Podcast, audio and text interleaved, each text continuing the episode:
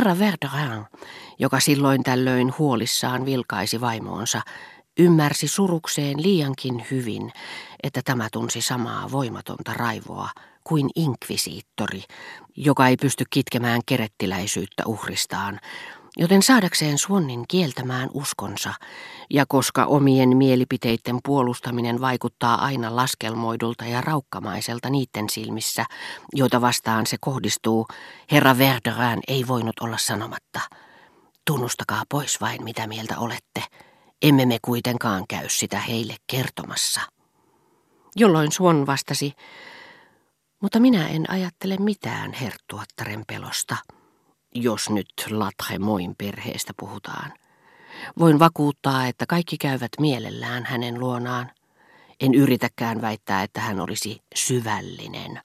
Hän lausui sanan syvällinen niin kuin se olisi merkinnyt jotain naurettavaa, sillä hänen kielen käytössään oli jälkiä älyllisistä tottumuksista, jotka eräänlainen uudesti syntyminen musiikin rakkauden merkeissä oli väliaikaisesti karsinut – hän ilmaisi silloin tällöin mielipiteensä todellisella lämmöllä.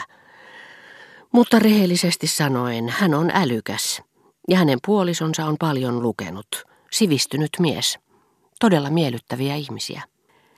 Niin, että rouva Verderään oivaltaessaan, miten tämä yksi ainoa uskoton estäisi häntä toteuttamasta pikkusisärenkaan henkistä yhtenäisyyttä, ei voinut olla kohdistamatta raivoaan uppiniskaiseen, joka ei tajunnut missä määrin sai hänet sanoillaan kärsimään, ja huusi sydämensä kyllyydestä.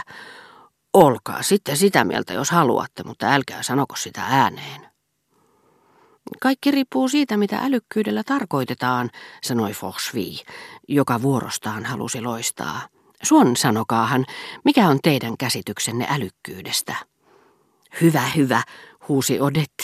Juuri tämmöisistä ongelmista minä pyydän häntä puhumaan, mutta hän ei koskaan halua. Kyllähän minä, vastusteli Suon. Voi mikä vale, vastasi Odet. Vale puku, kysäisi tohtori. Onko älykkyys, jatkoi Forsvi, teidän mielestänne loistavaa tyhjän puhumista, taitavaa toisten suosioon pyrkimistä?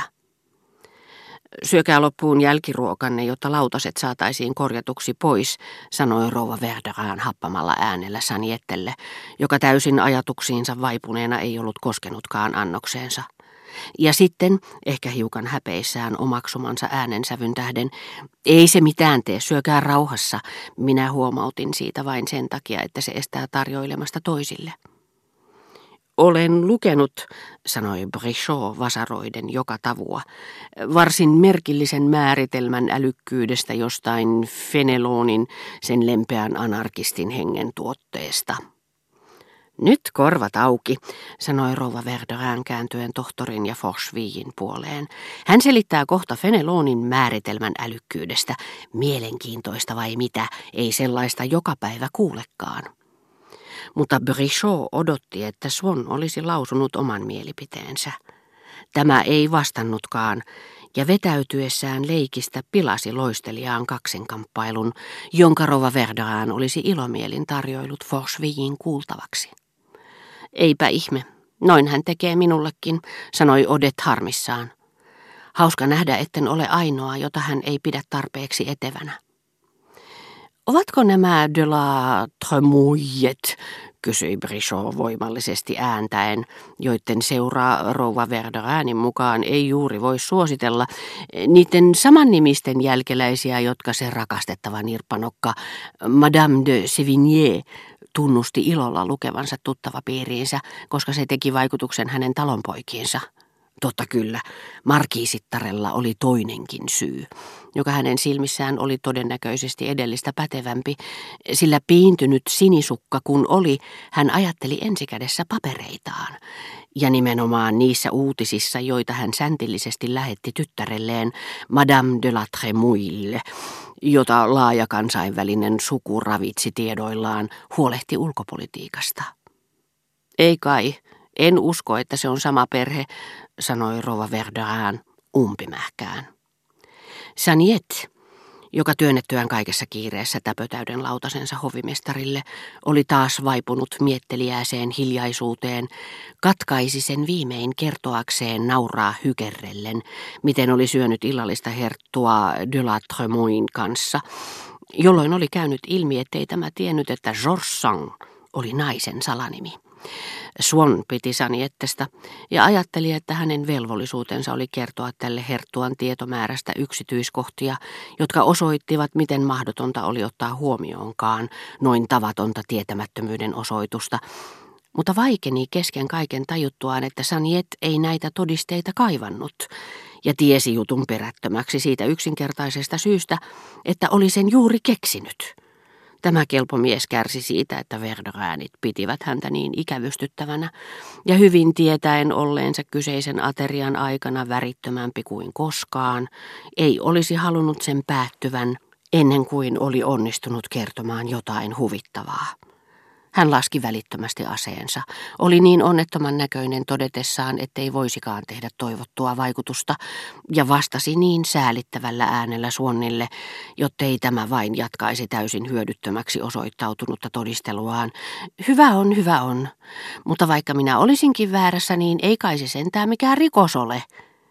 Että Suon olisi suonut voivansa sanoa, että kasku oli oivallinen ja tosi. Tohtori, joka oli kuunnellut heitä, tuli ajatelleeksi, että olisi ollut paikallaan sanoa senone vero, mutta ei ollut varma sanoista ja pelkäsi sotkeutuvansa. Illallisen jälkeen Fosvi hakeutui tohtorin seuraan.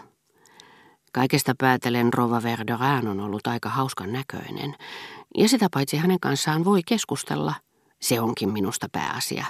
No, kieltämättä hänellä alkaa jo olla vuosia, mutta Madame de Cressy, siinä vasta nokkela pikkunainen, kyllä helposti huomaa, että se tyttö ei pidä silmiään säkissä. Me puhumme Madame de Cressystä, hän sanoi sitten herra Verderäänille, joka lähestyi piippuhampaissa. Olen sitä mieltä, että niin upeaa vartaloa.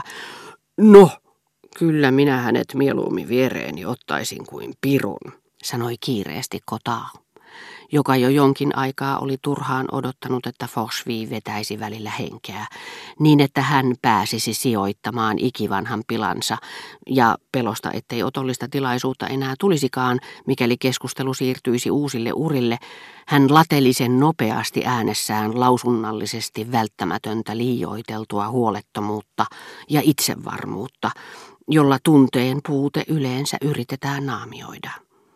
Forsvi tunsi sanonnan ennestään, ymmärsi ja nauroi, eikä herra Verderään yrittänytkään säännöstellä riemuaan, sillä hän oli aivan äskettäin keksinyt sen ilmituomiseksi uuden menetelmän, joka oli yhtä yksinkertainen ja tehokas kuin hänen vaimonsa käyttämäkin.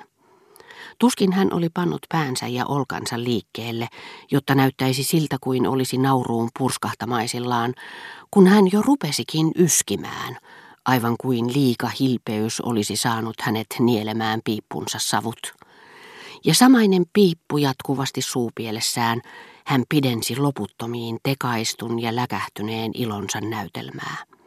Niinpä hän itse ja häntä vastapäätä seisova Rova Verderan, joka kuunnellessaan taidemaalarin kertomaa kaskua sulki silmänsä ja syöksi sitten kasvonsa käsiinsä, muistuttivat kahta dramaattista naamiota, joista kumpikin omalla tavallaan esitti iloa.